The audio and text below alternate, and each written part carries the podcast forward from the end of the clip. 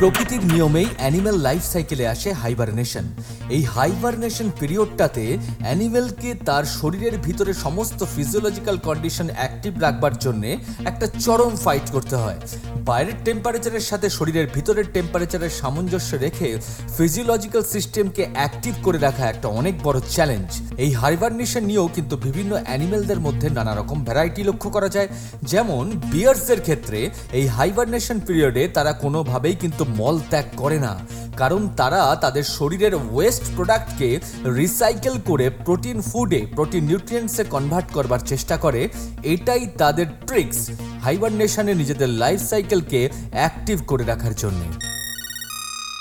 তোমার শেয়ার ও সাবস্ক্রাইব করাটা ভীষণভাবে এক্সপেক্টেড গুগল পডকাস্টে গিয়ে প্ল্যানেট ডিবি সার্চ করে এক্ষুনি সাবস্ক্রাইব করে নাও ফর আপকামিং এপিসোডস আর তোমার দেওয়া কন্টেন্ট এই এপিসোডের অন্তর্ভুক্ত হতেই পারে, তাই ইউ আর অলওয়েজ ওয়েলকাম